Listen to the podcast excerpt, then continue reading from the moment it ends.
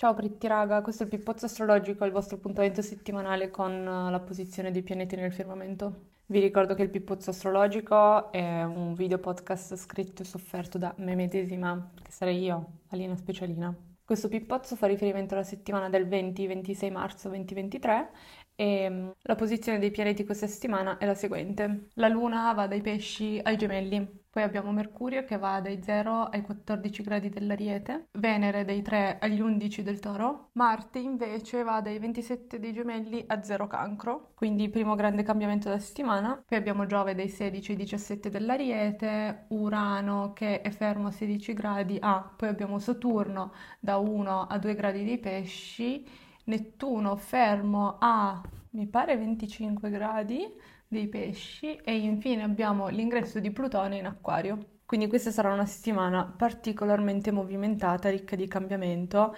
In più inizia la stagione dell'Ariete, quindi è proprio un nuovo inizio. Lunedì avremo il Sole e Plutone che si incontreranno a 29 gradi. Uno è ancora nel Capricorno e uno è ancora nei Pesci, quindi siamo proprio ai gradi conclusivi, cioè i momenti finali di questi segni. Questo incontro mi sa di sabbie mobili che risucchiano, emotività che pretende di essere presa in considerazione. Qui c'è l'ossessione per vedere l'unione tra il potere e il sentimento e empatia concreta da certi punti di vista. Secondo me lunedì è un giorno molto buono per concentrarsi sul, sul respiro. Bisogna infatti ossigenare tutte le parti del nostro corpo, no? Cercare di entrare in contatto con le periferie e non solo con ciò che c'è al centro. Creare una sorta di unità del tutto. Cioè, bisogna veramente contattare ogni cellula del nostro corpo e capire che siamo effettivamente un complesso molto complesso composto da tanti micro universi. Insomma, per farla breve, bisogna ascoltare il corpo e il cuore, secondo me, in questa giornata, perché l'emotività sarà molto ricca e molto intensa.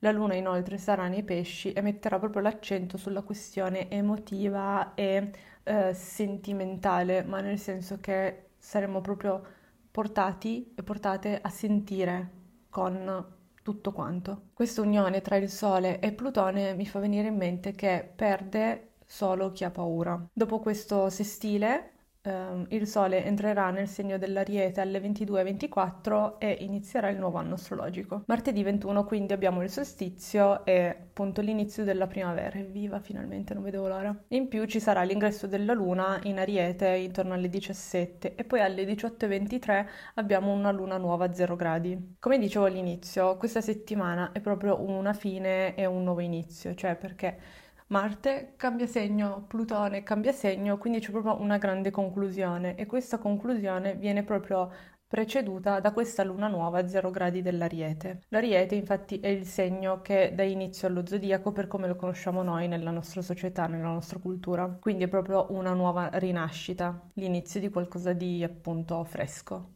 l'inizio del cambiamento sostanzialmente. La luna nuova ci ricorda che a volte per iniziare qualcosa di nuovo bisogna sacrificare qualcosa e in questo caso è il passato. Per farlo serve un'azione molto decisa, forte e a tratti eh, aggressiva che fa paura. Io auguro a tutte e tutti voi un buon taglio e un buon inizio. Questo taglio, nuovo inizio, possiamo iniziare a sentirlo mercoledì, quando appunto abbiamo la luna in ariete che fa una sorta di sintesi di quella che è stata la stagione dei, dei pesci. Rivediamo infatti con il passaggio della luna in questo segno e quindi l'incontro con Mercurio, Chirone, Giove, tutti i fatti accaduti eh, un mesetto fa, quindi anche e soprattutto secondo me la sofferenza che abbiamo provato. Però in questa stagione siamo pronti a vederla con nuovi occhi e quindi un nuovo punto di vista, più fresco e anche più dinamico. Quindi il sentimento e la sofferenza non ci incastrano più in una posizione appunto di sabbie mobili, ma riusciamo a trovare il modo per uscirne e fare qualcosa. È molto adrenalinico secondo me come movimento. Arriviamo a giovedì 23 quando alle 13.14 ora torinese Plutone entrerà in acquario. Questo cambio di segno che eh,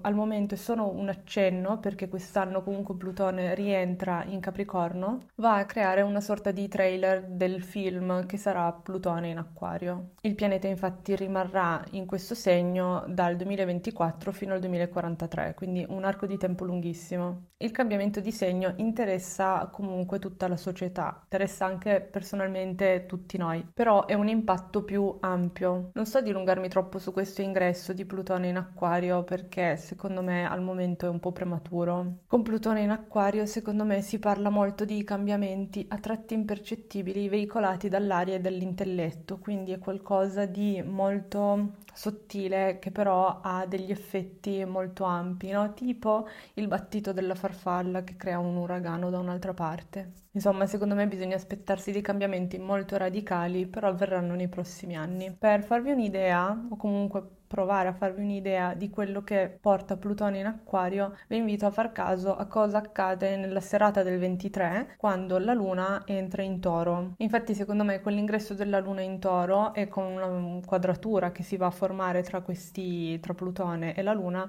avremo in qualche modo i primi segnali di vita, i primi segnali elettrici no, di Plutone in acquario e quindi riusciremo un po' a percepire che cosa ci aspetta? Arriviamo a venerdì con appunto la luna in toro che incontrerà eh, Venere e poi Urano. Qui la situazione può essere molto piacevole ma a tratti anche um, molto innovativa, molto diversa rispetto al solito. Con la luna in toro l'unica cosa che mancherà veramente sarà l'umidità dei segni d'acqua perché infatti in questo momento c'è tanta roba in ariete, abbiamo tanta roba in toro per carità c'è Saturno in, um, in pesci, però non è ancora quella percezione proprio umida, accogliente ed empatica. Questo sbilanciamento però si recupera subito il giorno dopo, quindi sabato, quando Marte entra in cancro. Io personalmente non ho mai aspettato che Marte entrasse in cancro così tanto perché gli otto mesi di Marte in gemelli sono stati veramente lunghi e a tratti faticosi. Marte infatti era entrato in um, gemelli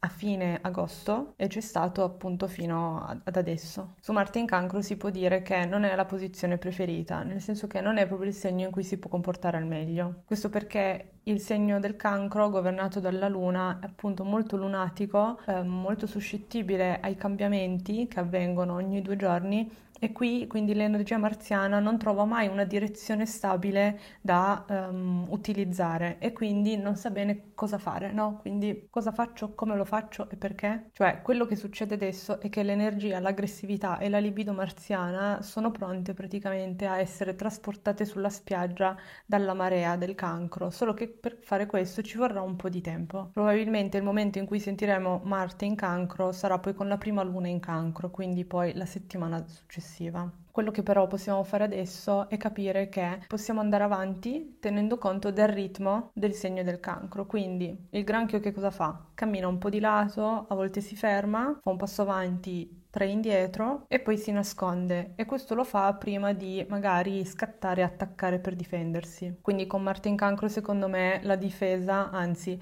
l'attacco per difendersi sarà la miglior difesa. Infine la settimana si conclude con domenica, quando la luna entrerà in gemelli e questa sarà la prima luna in gemelli senza Marte tra i piedi, quindi tutte le persone che hanno dei pianeti in gemelli finalmente non avete più Marte che vi segna. Questo significa che la comunicazione diventerà più libera e sarà più che altro priva di coltelli, quindi le parole non saranno più delle armi da utilizzare contro l'altra persona o magari per ferire inconsapevolmente con delle parole un po' più taglienti appunto. Quindi in sostanza questa è una settimana che porta tanto cambiamento tutto insieme, è proprio come quando schiacci il tasto reset e provi a ripartire da capo, no? Quindi ci stiamo un po' inizializzando. E tra l'altro con Plutone in acquario, che è un segno che porta le tecnologie o comunque un avanzo tecnologico, questo reset è molto importante ed è anche abbastanza preciso. Il mio consiglio è di non andare nel panico perché appunto Plutone, a meno che voi non abbiate dei segni a zero gradi, no, non dei segni, dei pianeti, scusate, a zero gradi, non è che andrà a prendervi a testate subito, così come Marte, no? Ci vuole un po' di tempo per ingranare. Cioè Plutone probabilmente in questi mesi in cui starà in acquario